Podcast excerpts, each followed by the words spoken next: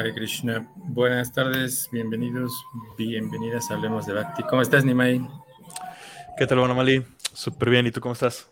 Bien, aquí, sabes, con, calor, bueno, calor y con lluvias acá en la Ciudad de México. ¿Y tú allá en...? Pues estuvo justo, empezó a llover, este, el, el parece que está surtiendo efecto. Pero sí, bien, este, se, escucha hasta el Kirtan de fondo. Ah, sí, pues están acá los devotos haciendo Kirtan. Qué néctar, que andan inspirados. Sí.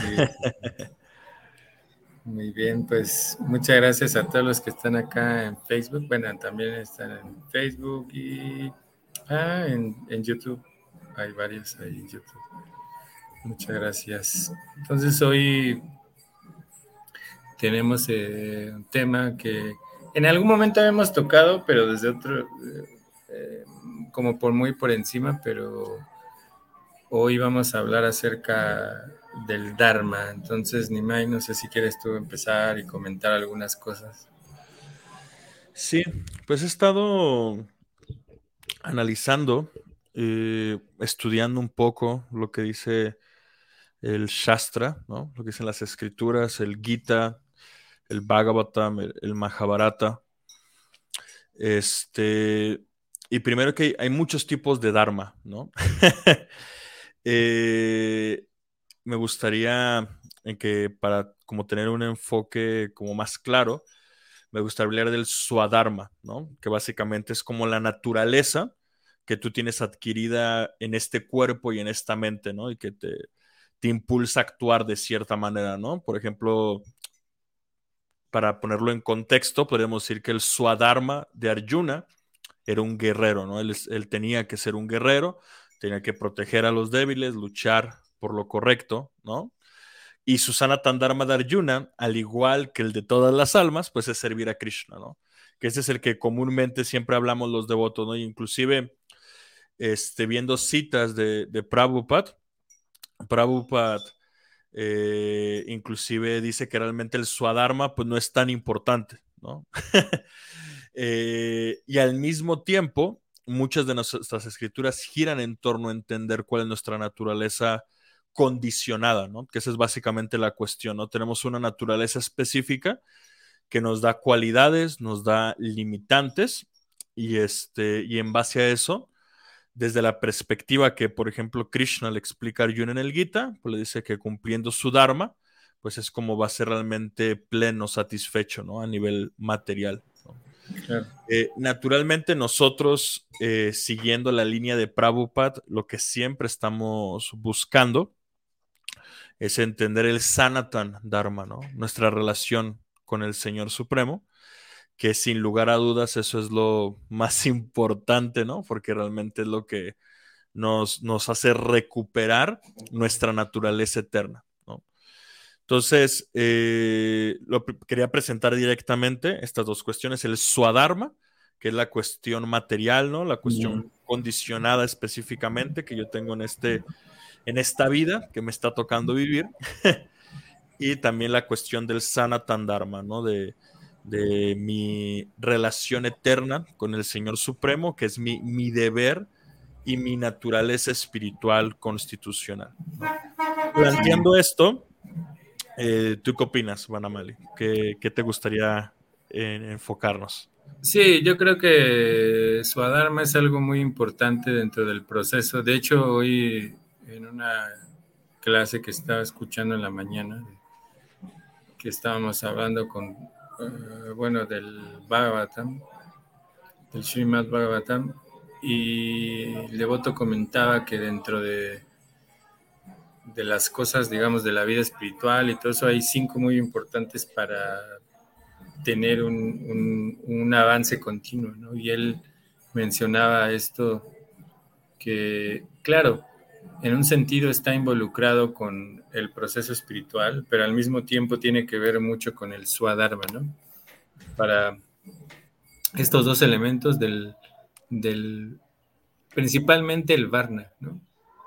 El Varna porque, pues en realidad hoy en día, aunque eh, nosotros tenemos muchas inclinaciones escuchar diferentes formas de cómo situarnos en la sociedad, aunque hay, incluso Prabhupada nos habla acerca de, no como tú que mencionabas, el Swadharma de Arjuna es ser un guerrero, tenemos el, de los Vaishyas, que es ser comerciante, el de los brahmanas, la clase intelectual o la clase este, eh, sacerdotal, y tenemos la, la clase general, ¿no? la clase obrera y muchas veces nosotros nos preocupamos por descubrir en qué Barna uno está, pero en realidad no es tan complejo cuando analizamos nuestra vida personal porque naturalmente la naturaleza material nos inclina, como tú mencionabas, hacia ejecutar un cierto tipo de actividad que, que viene dentro, como tú dices, nuestro condicionamiento. ¿no? Cuando creo que cuando se habla de condicionamiento tiene que ver con, la esfera en la que nos desenvolvemos en el ámbito social, ¿no? Y realmente creo que, porque el otro, digamos, en un sentido, eh, es el primer paso, ¿no? Es el primer paso y siempre esos pasos, digamos, como lo que tú mencionabas del Sanatan Dharma, del Dharma original como seres espirituales, eso pues en un sentido está entendido, aunque es, digamos, lo complejo es llevarlo a la práctica, ¿no? Pero enfocarnos en su Dharma está bueno porque la sociedad hoy en día incluso en muchos ámbitos quiere romper ese, esa, esas inclinaciones naturales que tienen el cada cuerpo de uno, cada estado psicológico, y nos, nos como nos quieren encasillar solo en una situación, ¿no? Como, y eso tiene que ver también desde el, desde el ámbito educativo, ¿no? Que es, que es muy, muy cerrado en el sistema de cómo, de cómo se educa a las personas, ¿no? Solamente tenemos una forma de, de aprender cuando en realidad el, también la naturaleza de uno pues es de diferentes maneras, de, diferentes maneras. Y yo por eso en ese sentido luego menciono que hay diferentes tipos de liderazgo, ¿no? Porque de acuerdo a nuestra naturaleza hay líderes que son brahmanas o kshatriyas o vaishyas. Incluso hay liderazgo, eh, digamos, de esta shudras, pero son, son porque tenemos diferentes capacidades. Entonces, eso entender el swadharma de cada uno es muy importante en muchos sentidos, porque el swadharma también implica la relación que uno ha desplegado en este mundo por, las relaciones que uno, que uno ha adquirido, ¿no? Y eso a veces lo hacemos de lado. Sí, sí, sí, sí. Sí, fíjate que justamente esto que mencionas, ¿no? De entender el Swadharma como parte de, mi naturaleza. O sea, es como esencial, ¿no? Para, para el proceso espiritual, ¿no? Porque realmente eh,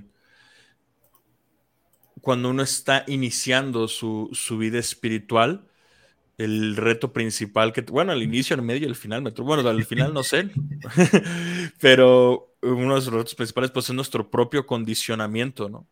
Y si uno no es consciente de su condicionamiento, es muy fácil caer víctima de nuestro condicionamiento, ¿no? Eh, y que justamente ese fue el, error que se convirtió en el, sistema de castas, ¿no? Que justamente se ha dicho, no, es que yo soy brahmana, ¿no? O sea, por ejemplo, eh, algo que menciona mi maestro espiritual y que puede ser un poco duro, pero podemos ver que es cierto en la práctica, es de que Prabhupada muy misericordiosamente dio cordón bramínico a muchísimas, de hecho a todos, a cualquiera que fuera su discípulo y le pidiera segunda iniciación y se estuviera esforzando sinceramente por avanzar en el proceso espiritual, pero Prabhupada le, le daba la, la, iniciación bramínica, ¿no? Y Gurudev comenta, ¿no? Eso no significa necesariamente que sean personas con naturaleza brahmana, ¿no? O sea, realmente, sí, son Vaishnavas, son devotos sinceros y, y están avanzando espiritualmente, pero eso no significa que tengan una naturaleza brahmínica, ¿no? Sí. Entonces, eh, eso, es muy importante entender, ¿no? Porque realmente, eh, más que la posición social de Brahmana, que eso es una cuestión, otra cuestión también muy importante es este, la naturaleza del Brahmana, ¿no? Y la naturaleza del Shatra, la naturaleza del Vaishya, la naturaleza del Shudra, ¿no? Y sí, de cierta manera, eh, o sea, Prabhupada, una de sus últimas instrucciones, pues pidió que se estableciera el, el Varna Ashram Dharma, ¿no?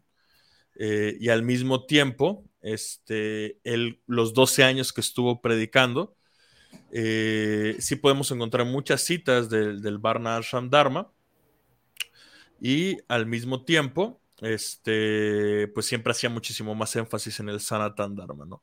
Entonces tenemos como este, este dilema, lo que estoy tratando de plantear es, es como el dilema, y que pues en la realidad práctica es sumamente importante conocer tu naturaleza, ¿no? Porque de hecho mismo Krishna en el Gita, hay que recordar un famoso texto del Gita, bueno, no sé si es tan famoso, pero sí muy importante, en el que Krishna dice que es mejor desempeñar tu deber de manera imperfecta que el deber de otro de manera perfecta, ¿no?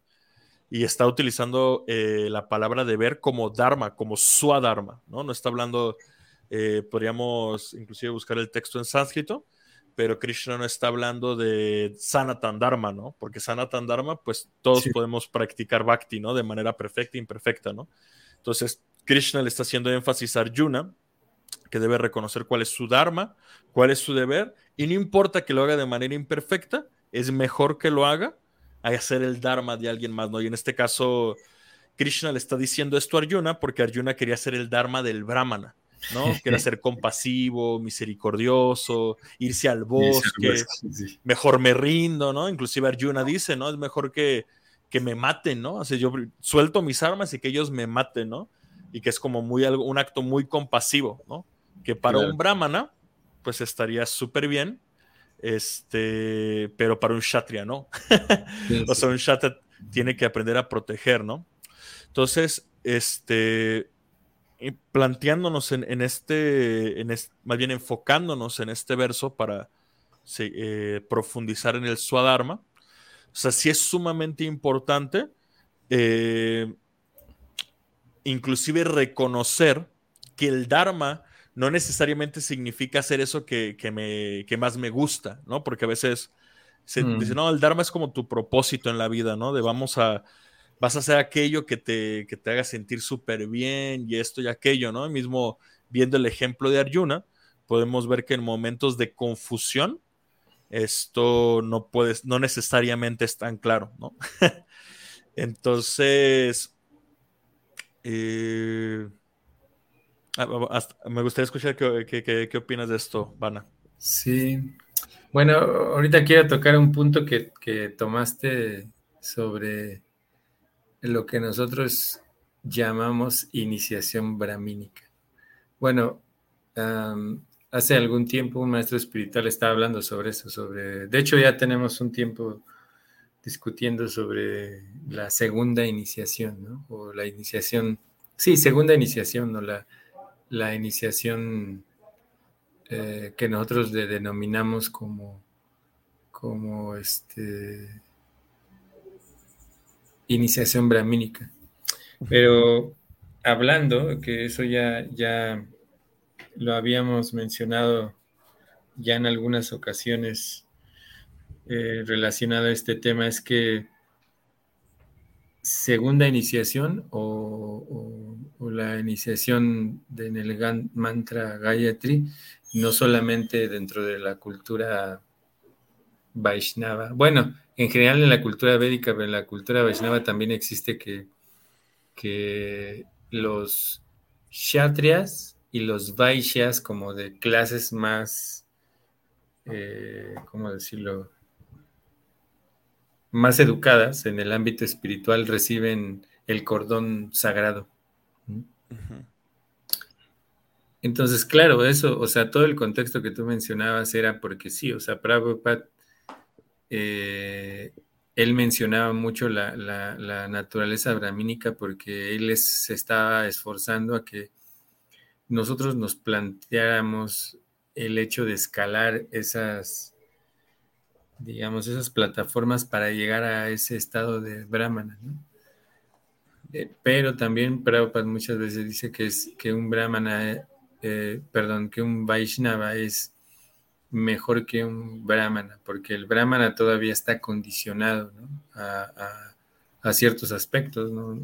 Krishna también dice que, que la naturaleza del brahmana es, lógico, la bondad. Y la bondad tiene un, una condicionante que es sentirte feliz, ¿no? sentirte pleno de cierta manera. Así que eso también dentro de nuestra proceso debemos de entender, es muy, muy importante lo que mencionaba sobre no todos los que tenemos eh, el segunda iniciación o, iniciación del mantra Gayatri tiene que ver con que realmente desempeñemos eh, los, las actividades de un brahmana. O sea, realmente son, son muy pocas las personas que están en esa plataforma, la mayoría estamos dentro de las otras plataformas. Y sí es muy importante entender eso porque eh, e incluso en nuestro proceso eh, debe de darse más valor, ¿no? Cuando se habla, digamos, de iniciación brahmínica, o sea, que, alguien que realmente obtuvo educación de un brahmana, o sea, me refiero a muchos aspectos de la vida en realidad. Eso no quiere decir que nosotros no podamos eh, aspirar a, tener segunda iniciación, sino que más bien reconocer que hay dentro de nuestra sociedad, creo que eso es lo que tocabas, muy importante, que realmente hay personas que son brahmanas, o sea, que son, su naturaleza los empuja a, las actividades eh, eh, que, tiene un brahmana, que son literalmente enseñar, Bueno, se menciona que hay seis tipos de actividades, en general de un brahmana, que es eh, estudiar las escrituras, enseñarlas, enseñar cómo relacionarte con Dios a través de la deidad, enseñar a otros, eh, recibir caridad y dar caridad. Pero principalmente las primeras, en, la cuestión de, estudiar y de, ayudar a otros. Eso también que también hay, esa naturaleza de que hay personas que, saben mucho, pero no es lo mismo enseñar, ¿no? es, bastante complejo. Así que en ese sentido debemos de, ser, como tú mencionabas, de para establecer una mejor sociedad debemos de entender que hay muchos que, o sea, no es, no es menospreciar, sino ubicarnos en nuestra posición social para que eh, tengamos también eh, la visión de que no todos somos brahmanas, no todos ¿no? vamos a, educar, ¿no? nosotros no todos vamos a, sino que a veces hay, como, es como lo que pasa hoy, ¿no? un ejemplo que eh, hay un devoto, seguramente lo conocen algunos, que hace videos, es un ruso, y él entrevistó a una persona que es famosa, que ahora le dicen influencer, pero en realidad hasta dentro de ese ámbito dicen realmente que la fama no significa que, que tienes influencia positiva, ¿no? Entonces se burlaban de esta persona porque les preguntaba acerca de cómo, cómo llegaste en esa, a ser, digamos, triunfador en ese ámbito. Y él les pregunta, ¿no? También cómo, pues danos un consejo, ¿no?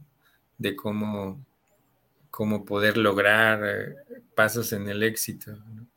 Y pues hay muchas personas que realmente se nota que, que, han trabajado eso, ¿no? y otras que simplemente, eh, como en el caso de esta persona, su respuesta fue échale ganas, ¿no? Así como, échenle ganas, ¿no? O sea, entonces, ahí nosotros podemos ver que hoy mismo la sociedad eh, realmente no está ayudando a las personas a ubicarse, sino que está descomponiendo cada vez más la estructura social, porque no en el, en el mal sentido, o sea, porque pues cualquiera puede hacer lo que sea de, su vida. Pero ¿cuántas personas? ¿Cuántas personas? Yo me acuerdo que hacíamos actividades en, en, una universidad, incluso en el TEC de Monterrey fue donde más les preguntaba, porque yo les daba unas charlas ahí, y yo siempre les preguntaba, ¿por qué tú estás estudiando esta carrera? Y todos decían, no, pues por presión social, porque mis padres, porque la sociedad, ¿no? Como por prestigio. Y le decía, bueno, entonces, ¿qué te gustaría estudiar? Y todo lo contrario, que las personas estaban estudiando. Pero muchas veces está esa, esa parte que incluso dentro de nuestra sociedad, ¿no? Como, ah, es que ahora que tú vas a iniciar ya vas a ser un brahmana. O sea, entonces ahí también es una problemática porque pues sí hay puros brahmanas, ¿no? Y que los brahmanas tal vez no estamos preparados, entonces ¿dónde están las demás cosas de la sociedad? Sí. Fíjate que esta, yo creo que esa es la gran diferencia, o sea, un punto sumamente importante referente al Dharma, y es de que busca construir un tejido social sano, ¿no? Eh, Naturalmente, mm, por diversos factores, eh, nuestra naturaleza, nuestra condición, pues va a buscar situarse en la posición en la que considere cómoda. Eh, pero al mismo tiempo, como bien mencionamos ahorita al, al, cierre, ¿no? O sea, realmente para que una sociedad funcione es necesario que se cumplan estos diversos roles y que lo cumplan personas que realmente están capacitadas para, para cumplir esos roles, ¿no?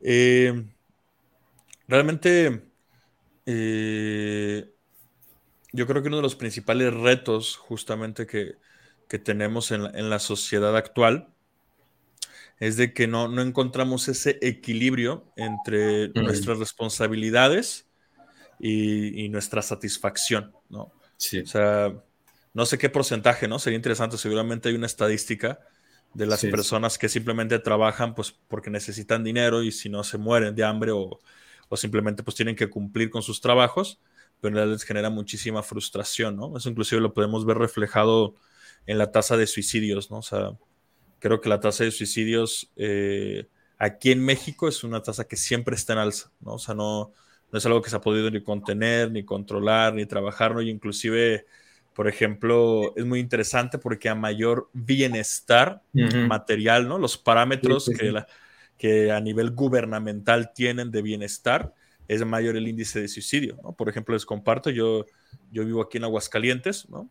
Y Aguascalientes es de los estados, supuestamente, con mayor bienestar social, ¿no? Hay seguridad, es tranquilo, no hay tanta delincuencia. Seguramente hay lugares, ¿no? Si alguien me está escuchando de Aguascalientes y conoce un lugar feo, va a decir, no, pero no manches, está este lugar, ¿no? Es que tú vives en el centro, ¿no? Exacto, ¿no? Entonces, eh, pero bueno, según esto dentro de los parámetros que supuestamente se, estadísticos que se realizan, es uno de los estados, bueno, de hecho creo que es el segundo, el primero es Yucatán, Mérida, ¿no? Eh, y al mismo tiempo, Aguascalientes es el estado con mayor índice de suicidios per cápita, porcentualmente hablando, ¿no? Obviamente, a nivel de cantidad es diferente, ¿no? Porque en una ciudad de 15 millones, como es la Ciudad de México, aquí que creo que llegamos apenas a 1 o 2 millones, pues las cantidades son diferentes, ¿no? Pero porcentualmente hablando, pues hay una mayor tasa, ¿no? Y esto también, por ejemplo, ocurre en los países europeos, ¿no? El país, creo que, de hecho, creo que el país con mayor calidad de vida en el mundo es Finlandia y es el país con mayor cantidad de suicidios en el mundo a nivel porcentual también, ¿no? Entonces, es muy interesante que la insatisfacción social es evidente. Y esto ocurre justamente porque no, no nos autoevaluamos de cuál es nuestro rol específico, ¿no? Y alguien me podría decir, no, no manches, eso es una discusión de alguien con privilegios, ¿no? Porque realmente alguien que tiene que luchar día a día por mantener su sustento, pues que se va a andar cuestionando qué puede y qué no puede hacer, ¿no? Y eso es lo interesante del Dharma, ¿no? O sea, la, la propuesta que dice Krishna en el Gita es que cuando tú cumples tu Dharma, naturalmente vas a cubrir tus necesidades sociales, familiares, económicas, ¿no? Krishna le dice a Arjuna que si dejamos de cumplir el Dharma, ni siquiera podemos sostener nuestro propio cuerpo, ¿no? Entonces, este, realmente lo entendemos al revés, ¿no? O sea, creemos que, que el simple hecho de, de arreglar el tejido social, ¿no? De, proveer facilidades inclusive, sí, sí, que son importantes. Yo no, no soy anticampañas sociales, todo tiene sus pros y sus contras, no quiero ponerme político, pero, pero es al revés. O sea, hay que primero satisfacer las necesidades del individuo, ¿no? De que él realmente entienda para qué va a cubrir esas necesidades, ¿no? Entonces, eh, sí entiendo que a nivel público externo, desde una perspectiva sociopolítica, puede ser muy criticable esto que estoy comentando, ¿no? Eh, pero realmente, a fin de cuentas, esa es la propuesta del Dharma, ¿no? O sea, de realmente mm, cuestionarnos, ¿no? Eh, cuál es mi rol específico, ¿no? Ya con eso me vuelvo al mundo de los devotos, ¿no? Eh, y realmente analizar, ¿no? ¿Cuál es la, el rol social en el que me siento más cómodo, en el que más naturalmente se me da, ¿no? Eh, por ejemplo, yo eh, aparentemente, ¿no? O sea, si vemos a los aspectos externos, ¿no? Tengo un cordón, me dieron segunda iniciación, hago adoración de la deidad, este, hago ceremonia, etcétera, no sé, como que se cumplen los factores que aparentemente cumplen los aspectos para ser un brahmana, ¿no? Sí, sí. Pero yo en mi proceso de introspección interna le soy como muy sincero, ¿no? Yo, pues me gusta estudiar de, cierta manera, ¿no? Eh, trato de todos los días leer el Bhagavatam, todos los días leer el Gita, mantenerme tratando de explicarle a las personas, ¿no? este, pero me doy cuenta que realmente no soy tan intelectual, no soy tan inteligente, ¿no? O sea, como francamente lo comparto, ¿no? O sea, realmente hay muchas cosas que no entiendo y hay muchas cosas que, que, eran, o sea, cuando platico con personas que realmente considero inteligentes, ¿no? Este, o escucho personas que considero inteligentes, eh, me doy cuenta que realmente yo personalmente me categorizaría más en una, en una, en una categoría de curioso, pero no de entendido, ¿no? O sea, realmente a nivel conocimiento, a nivel intelectual, ¿no? De cítame shastras y esto y aquello, ¿no? O sea, realmente, yo a veces tengo conversaciones con devotos que me empiezan a citar muchos shastras y yo les digo, pues yo me sé alguno que otro verso, ¿no? Pero de lo que tú me estás explicando, no, yo no lo, no lo entiendo de esa manera o así, ¿no? Entonces, eh, les comparto mi proceso, porque, o sea, ser franco con nosotros mismos, o sea, es realmente una parte importante de entender nuestro rol, ¿no? Sí, sí. Mucho. Entonces, eh, pero ya, me extendí un poquito, Vana, no sé tú qué, qué opinas. Hay, dos cosas que, ah, una, esto que mencionabas, es que, fíjate, o sea, a ver, como intelectualidad, o sea, la intelectualidad, em, cuando va más allá, significa enseñar, ¿no? Y hay muchas personas, eh, yo creo que estoy dentro de la misma situación que tú, porque ya hay, de hecho, yo admiro a muchas personas porque sé que son muy intelectuales, pero es muy difícil y muy diferente enseñar, ¿no? Y yo siento que, y, es la naturaleza también, o sea, del brahmana, que hay un ejemplo, fíjate, de, eso. Y otro ejemplo, después te voy a platicar sobre algo que, es algo que yo viví directamente, pero un maestro espiritual eh, eh, que es muy conocido, tuvo una charla con, así entre devotos, luego también eh, un hermano espiritual de él. Bueno, lo que estoy hablando son discípulos de Prabhupada. Entonces, este, este discípulo de, uno es Sanyasi, ¿no? Maestro espiritual muy reconocido. Y otro devoto que es también discípulo de Prabhupada eh, y que también es muy conocido y que incluso viajan juntos. Entonces, el devoto que no es Sanyasi, eh, una vez estaban en una charla que yo escuché y le preguntaban que él de quién era su Shiksha Guru, ¿no? Y él dijo, no, pues tal persona, ¿no? un sannyasi, maestro espiritual muy conocido. Y él, y la persona, la otra le cuestionaba como, bueno, o sea, a ver, se supone que nosotros debemos de tomar shiksha de alguien que es superior, digamos, en, en conocimiento, en, y le dijo, y, y, porque este devoto da unas clases increíbles, le dijo, bueno, o sea, no como que no queriendo ofender, pero digamos, en un sentido tú tienes más conocimiento que, la otra persona. Le dijo, es que esa es la situación que nosotros tenemos de que a veces no entendemos, porque puede ser que yo, yo, yo tenga mucho, mucho intelecto, tenga mucho conocimiento, pero una cosa es tener eso y otra cosa es vivirlo. Y yo me, yo he tomado shiksha de esta persona porque él lo vive, ¿no? Y un, o sea, un brahmana real no solamente tiene la cuestión intelectualidad, sino que, sino que lo vive. Y cuando tú lo vives, lo transmítelas a los demás.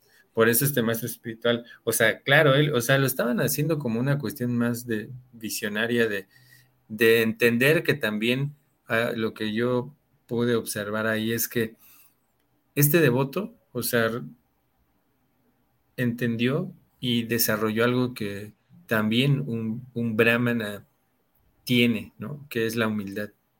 Es decir, que a pesar de que, o sea, las dos partes están ahí, de, o sea, ahí uno puede entender cómo realmente las dos personas están en un nivel brahmínico, tanto que uno entiende que el otro, este, tal vez que no tiene, digamos, así, ¿no? Como un intelecto como, como esta persona, pero esta persona que tiene más intelecto desarrolló a través de, ver la vida de esa persona una cuestión de humildad, tanto que, que él, reconoce que, esta persona es superior, muy superior a, él en ese sentido del avance espiritual.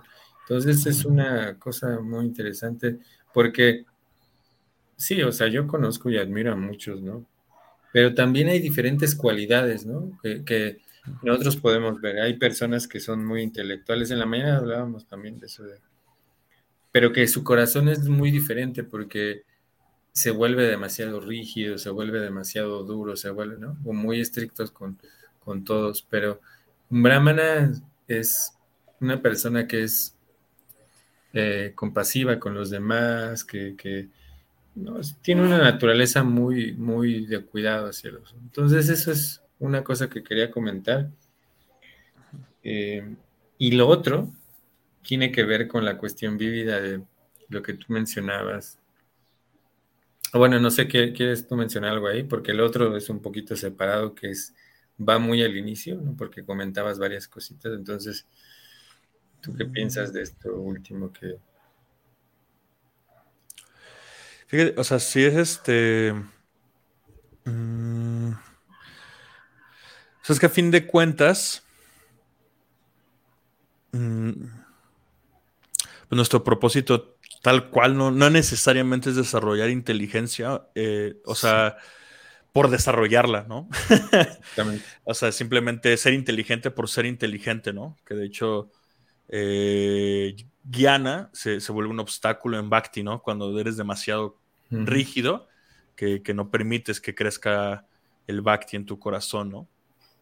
Entonces, eh, o sea, y de hecho, o sea, y aquí es donde entramos al Sanatan Dharma, ¿no? O sea, eh, una de las oraciones, ¿no? Que uno hace cuando va a entrar al altar, ¿no? Es, no soy ni Brahmana, ni Kshatriya, ni Vaishya, ni Shudra, ¿no? Yo soy un sirviente del sirviente, del amado de las gopis, ¿no? Entonces, o sea, sí en ese sentido, pues ya es, es, necesario entender que si nuestro objetivo, pues es el Sanatan Dharma, es servir al Señor Supremo, ¿no?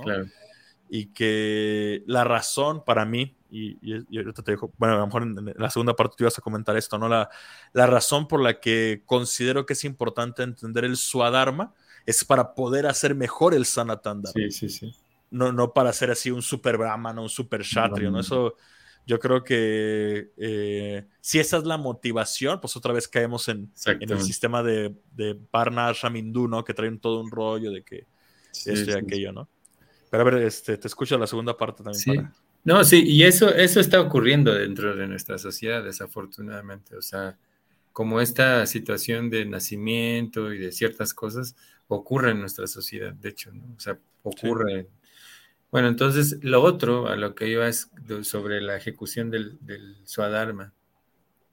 Porque ah, eh, esto yo lo viví desde la niñez con, con, con con mi familia, en, mis abuelos principalmente. Bueno, con ellos, más bien ese son el ejemplo de ellos, pero es en el entorno en el que se desarrollaban, porque en los, los lugares rurales todavía se conserva más esta cuestión de, ejecutar tus deberes naturales. Es, es mucho más claro, ¿no?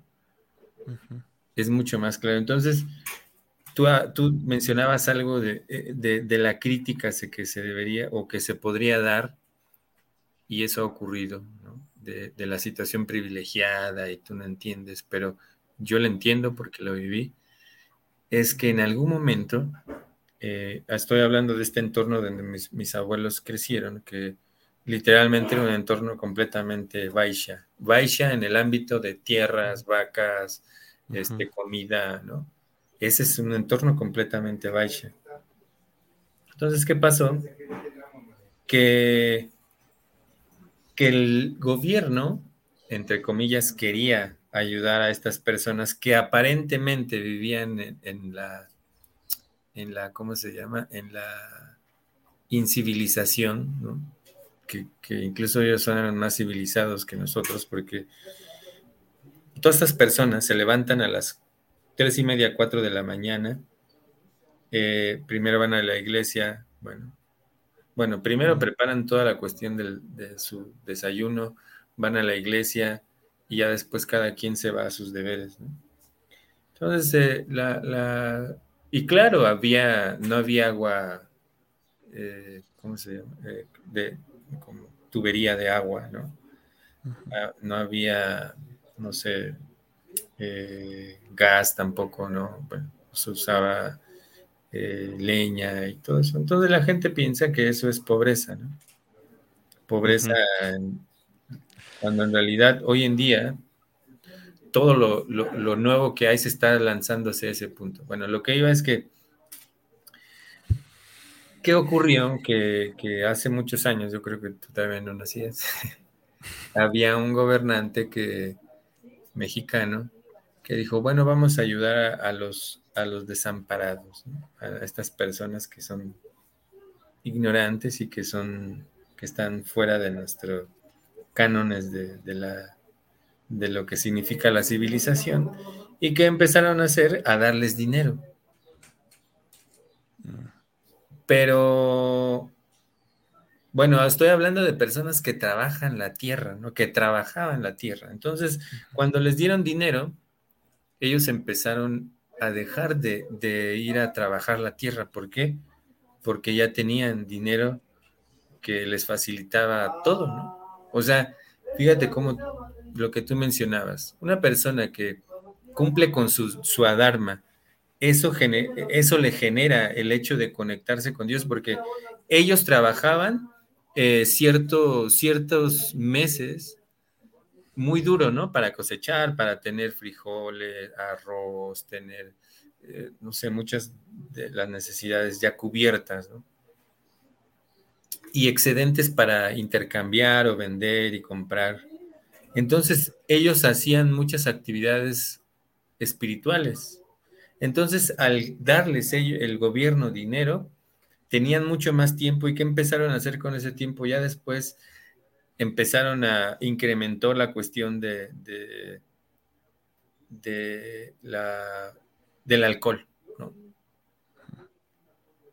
y del alcohol pues se genera todos los demás problemáticas, muchas problemáticas de, las familias, de la separación y de todo. Entonces, ahí se puede ver cuando, cuando tú rompes la naturaleza o uno no sigue la naturaleza, de, la misma sociedad se va ah, destruyendo. Y eso que ocurrió, que hoy en día ya nadie trabaja la tierra, Ya nadie trabaja la tierra y esos supuestas personas, porque la tierra se aprende a trabajar desde que tú eres niño, ¿no? O sea, no es algo que aprendes en 5 o 10 años, o sea, puede ser, ¿no? Pero tu esa naturaleza que tú vas aprendiendo, que, y hoy en día todos esos chicos que, que, pues crecieron en ese entorno, están como obreros en las ciudades, ¿no? Y que piensan que, lo digo porque mis padres eh, migraron hacia la ciudad teniendo esa idea. Y ellos mismos ahora ya de grandes se dan cuenta que en realidad pasaron toda una vida tratando de alcanzar algo que ya tenían, ¿no? Porque ellos, o sea, hoy, ellos siempre tuvieron una casa en su, en, su lugar, tuvieron buen desarrollo, pero dejaron todo eso para buscar un sueño de vivir en las ciudades donde aparentemente se tienen o que se alcanza más eso, pero en realidad hay una situación, como tú mencionabas, de que opulencia hay, pero en realidad la gente tiene más tendencia a vicios, a muchas tantas cosas. Entonces ahí es un ejemplo muy claro de que incluso ahora estos, estas personas, que, que, que, podrían ser productivos y que podrían incluso generar una riqueza eh, superior a la que tienen, ¿no? sé, ganando 1.500 pesos o 1.000 pesos a la semana eh, en, estas ciudades, eh, muy superior, ¿no? Muy superior. Y ahí, ahí se puede ver cómo, cómo realmente...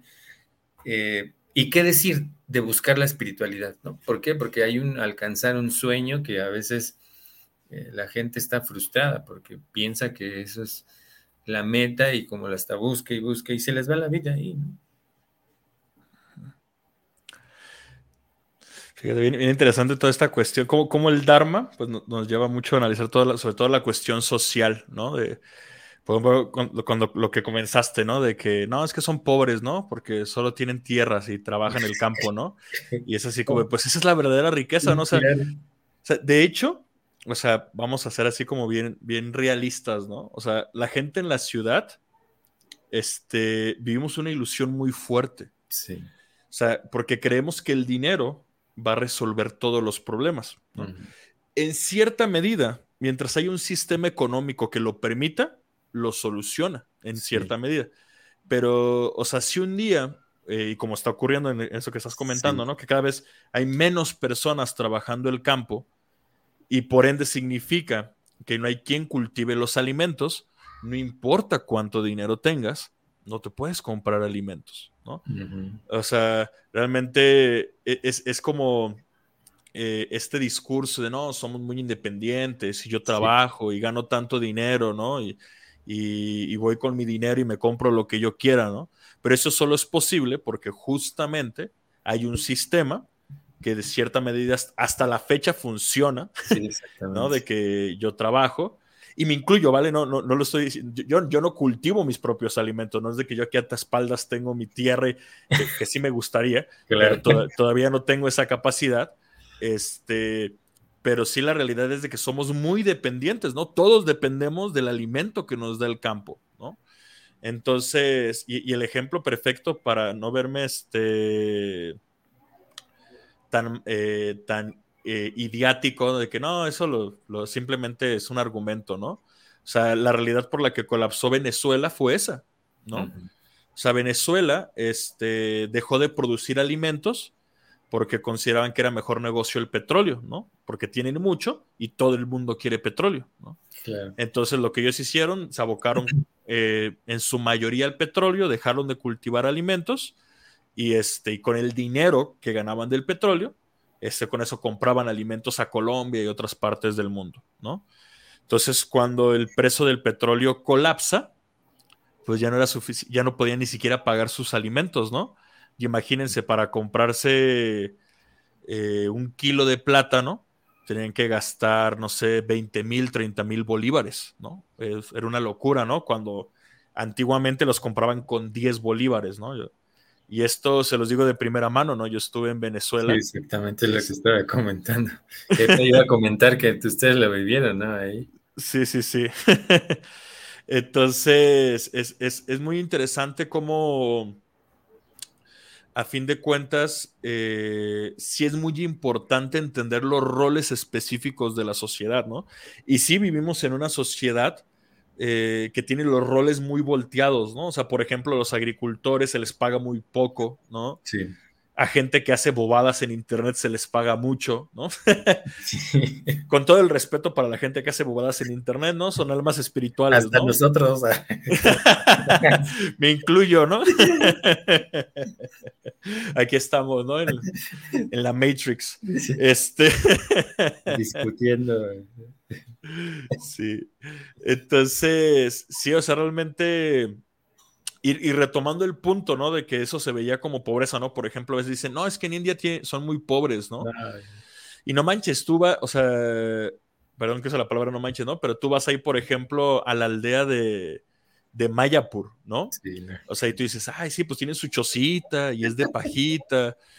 Y primero, que ellos son súper felices, ¿no? Seguramente hay personas que quieren una vida de ciudad porque por diversos factores, ¿no? Pero en general tú lo ves que ellos son tranquilos, ellos tienen ahí su vaquita, tienen su tierrita, ¿no? No utilizan gas, no utilizan electricidad, este, viven de una manera simple y felices, ¿no? No los ves que se compliquen la vida, ¿no? Entonces, eh, aquí de estos puntos que, tocaste, o sea, realmente poniendo todo este contexto, yo, la pregunta más importante para entender el Dharma, eh, o no la más importante, una, una pregunta este, importante, para, que no, para no sonar tan... Eh, una pregunta importante es, ¿realmente para ti qué es importante en la vida? Exactamente. O sea, eh, alguien me puede decir, no, para mí lo más importante es ganar mucho dinero. Bien, entonces no hay problema. Esta es la categoría, se llaman baixas, ¿no? No pasa nada. Eh, de hecho, un problema actual es que este, vivimos en una sociedad en que todo lo mide en parámetros baixas cuánto dinero puedes generar, cuánto puedes consumir, cuánta opulencia puedes obtener. Todo eso son parámetros baixas, ¿no? El baixa, entre más dinero gane, entre más transacciones haga, más satisfecho, o sea, más, este, porque está en la modalidad de la pasión, entonces siente mucho placer en esas transacciones, ¿no? Pero hay personas que no, hay personas que, que encuentran satisfacción en otras cosas, ¿no? Entonces aquí realmente... Eh, eh, partiendo de la, de, de la, de la, de la plataforma de que si realmente nos enfocamos en nuestro rol más apropiado, naturalmente vamos a cubrir nuestra, nuestras necesidades. Entonces ahí podemos realmente preguntarnos qué es lo más importante en nuestra vida, ¿no? O sea, entonces, y en base a eso, pues tratar de establecer una, una dirección, un propósito, una profesión, una motivación en la cual nosotros realmente le veamos un sentido a la vida, ¿no? O sea, fuera de conciencia de Krishna, si somos francos, como los jóvenes con los que hablabas de la universidad, o sea, el sentido de la vida es ganar dinero. O sea, en la sociedad en la que vivimos, porque todos vivimos en esa sociedad, el sentido de la vida es ganar dinero. Para cubrir necesidades, que está bien, o por el simple hecho de ganar dinero por ganar dinero, ¿no? Y es por eso que, por ejemplo, las nuevas generaciones eh, dicen, no, es que yo quiero ser esto o aquello, ¿no? Famoso, youtuber, quiero hacer un podcast, ¿no? Con mi amigo. este, eh, porque como el objetivo es ganar dinero, no importa cómo lo ganes, ¿no? Y eso es dentro de los parámetros, todavía estoy diciendo Mm, aceptable socialmente. Pero ahorita hay otros factores que no voy a mencionar que, ya, que, ya entramos en, inclusive el, cómo se está descomponiendo la sociedad, ¿no? De que, como bien dice Connie, ¿no? La escala de valores, ¿no? O sea, realmente qué, qué es lo que consideras valioso. Claro. Entonces, este, sí, realmente, bueno, es que aquí tengo varios, varios puntos, pero nomás para eh, es, esta, esta escala de prioridades, de valores, de importancia. Porque aquí, inclusive sin meternos en temas trascendentales ni de Voy, voy, a sonar muy materialista y me van a perdonar, ¿no? Pero, este, ¿qué hacemos con nuestro tiempo? ¿no? ¿Qué hacemos con nuestra vida? O sea, los días pasan, las semanas, los meses, y el tiempo no se recupera. No importa cuánto dinero tenga, no, importa nada de eso, porque a fin de cuentas, lo que el tiempo que yo decidí consciente o inconscientemente invertir en una acción específica, sea productiva, sea favorable, sea espiritual, sea lo que sea, es un tiempo que no lo voy a recuperar, ¿no? Entonces, en este sentido, sí realmente es sumamente importante, inclusive eh, me atrevo a decir así como una de las cuestiones más relevantes en nuestra sociedad actual. O sea, realmente a qué estamos dedicando nuestro tiempo, ¿no? Entonces, eh, y esto pues, nos puede llevar a una profunda reflexión, ¿no? O sea, realmente de, de cuestionarnos, ¿no? O sea, las ocho horas que paso en mi trabajo valen realmente la pena, ¿no? Eh, este tiempo que dediqué a esto, aquello, ¿no? O sea, realmente, ¿qué, es lo importante? ¿Qué, ¿Qué, es lo que realmente me va a nutrir mi vida, ¿no? Me va a dar satisfacción, plenitud, ¿no? Entonces, y es muy, o sea, ya para como cerrar y la palabra, perdón, Manamali, este, y todo esto es Dharma, ¿no? Claro. Por eso es tan importante cuestionar nuestro Dharma, nuestra naturaleza, lo que estamos haciendo con nuestra vida, ¿no? Sí, sí, sí. Entonces, ¿o tú qué opinas, Banamali? No sé si, si me fui muy, muy, no, no, no, No, no, súper bien porque realmente incluso, fíjate, hablando así como en esa cuestión de lo que tú mencionabas, que en realidad, o sea, nosotros también, digo, en mi caso, mencionan dos cosas muy importantes. Una, esa, eso es muy cierto sobre la naturaleza de uno nos está empujando hacia qué tipo de metas tienes en la vida. O sea, las personas que quieren ganar mucho dinero está bien porque son baixas, ¿no? Los, los brahmanas tienen otra naturaleza, ¿no? Los, eh, y así cada uno, los kshatriyas tienen otra, otro tipo de metas, ¿no? Hay personas, para los, los kshatriyas, realmente el dinero, el dinero no importa, lo que importa es el poder, ¿no? Sí. ahí nosotros podemos ver. O sea, realmente, un brahmana, ¿qué es lo que quiere? Lo que importa es la tranquilidad, en realidad, ¿no? Eso es lo importante. Tener una vida equilibrada, tranquila. Y, y, así, ¿no? Cada uno tiene. Y hablando en ese sentido, o sea, tampoco está, o sea, lo que estamos diciendo es que cada uno de nosotros tiene que buscar su naturaleza, tiene que, que encontrar dónde realmente se siente bien, porque sí, o sea, realmente lo digo yo, porque eh, parte de mi naturaleza es Baisha, sí, ¿no? O sea, y un Baisha, y exactamente eso, o sea, un Baisha no hace negocio solamente por ganar dinero, porque realmente disfruta. Disfruta la relación con las personas, disfruta el intercambio, o sea, es, es lo digo porque yo lo experimento, ¿no? porque, o sea, y por más que uno quiera dejarlo, siempre tu vida estaba basada en eso.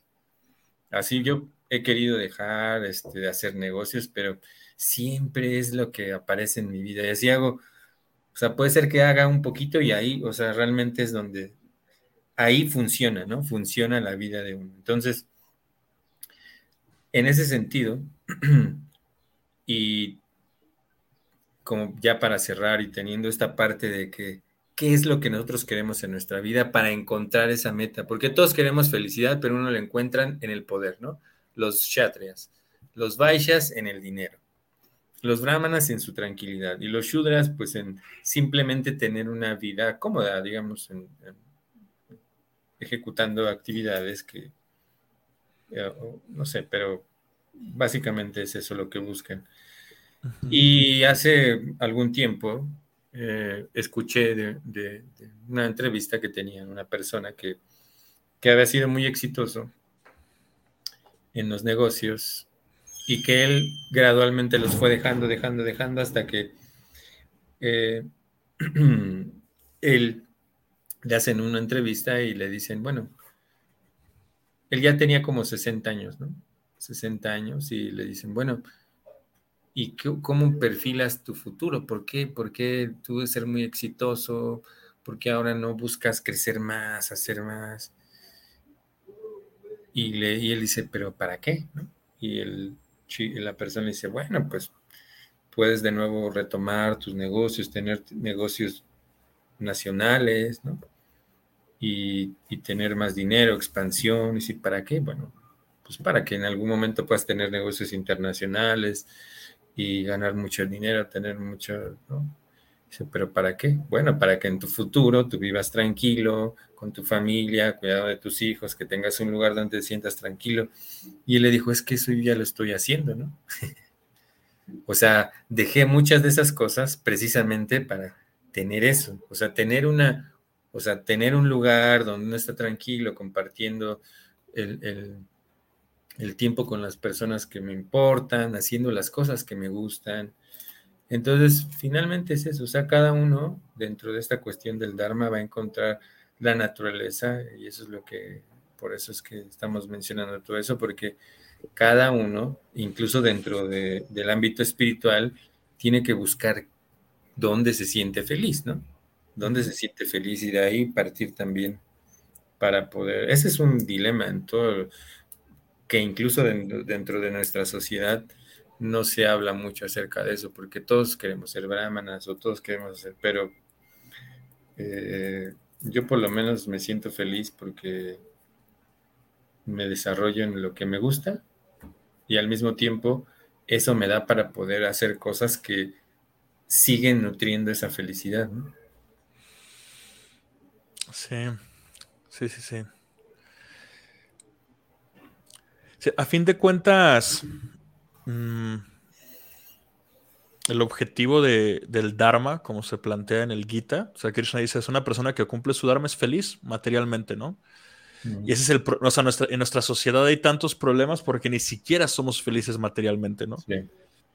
O sea, supuestamente somos una sociedad materialista, pero tampoco es que somos felices a nivel material, o sea... No somos buenos materialistas. exacto, ni siquiera somos buenos materialistas. ¿no? hablando de la sociedad en general, ¿no? No voy a decir a alguien, no, está confundiendo, no, no. obviamente, NISCON somos una sociedad de personas que nos esforzamos por ser trascendentalistas, ¿no? Pero es evidente que vivimos en una sociedad material, ¿no? Y que de hecho eso justamente también nos, de cierta manera, nos obliga a encontrar ese equilibrio en el cual nosotros realmente podemos equilibrar esas dos cuestiones, ¿no? Tanto la parte material como la parte espiritual y en la circunstancia específica, ¿no? Que, que, nos encontramos, ¿no? Entonces, pues creo que ya llegamos a la hora. Ya, ya llegamos. Eh, más para la parte de que quede aquí en el, en el registro, por ejemplo, hice anotaciones de cómo entender el Dharma desde la escasez, ¿no? Que fue un tema que generó polémica, el Dharma desde la abundancia, ¿no? Porque también a veces la abundancia se contrapone al entender nuestro Dharma si todo es cómodo, confortable, sin problemas, ¿no? También, este, y también analizar un poquito, ¿no? La cuestión del Brahmana, ¿no? La cuestión de, la cuestión del Brahmana y su tranquilidad, ¿no? La cuestión del Vaisha, del Kshatriya, perdón, y su necesidad de organizar, ¿no? Son personas un poquito controladoras en un sentido, este también, y del poder y esto, la, el Baisha, ¿no? Que, que, por ejemplo, bueno, no, es que si, no, si voy ahí me, voy a extender, ¿no? Pero bueno, eh, ¿cómo podemos aterrizar o ir, aterrizando también eh, todos estos temas, ¿no? Que ya más o menos lo estuvimos comentando, mm. pero creo que se, puede seguir profundizando. Pero bueno. Muy bien, sí, sí, sí, muy bueno, sí. Pues muchas gracias a todos los que están por acá y muchas, muchas este, personas. Muchas gracias. Bueno, por acá por lo menos anda aquí Gaby, Luz, Doris, eh, Joaquín, Ariadna, Norberto, este, Connie, eh, Kamalática, pues hay muchos realmente. Pues no, muchas gracias a ustedes por, estar acá. Muchas, muchas gracias. Eh, no, gracias a ustedes, Hare Krishna, muchas gracias. Bueno, creo que es tu mamá o tu papá, que siempre nos, siempre nos andan vigilando. Pero, es cierto. muchas gracias por, Eh, Connie, muchas gracias. Eh, Casimiro Kamalática. Bueno, pues muchas gracias, Nimai. Gracias por, por, por, estar acá y por este tema muy, muy bueno. Muy bueno. Y gracias por, por compartir. Ah, aquí está la Mae Radica. Muchas gracias. Y bueno, pues vamos a tener la segunda parte. Yo creo que la próxima semana, pero va a tener que ser grabado porque la otra semana voy a estar un poco ocupado, pero bueno, pues muchas gracias Nimai y estamos en contacto y gracias a todos. Nos vemos la próxima semana o nos escuchamos en Hablemos de Bhakti. Gracias a todos. Hare Krishna.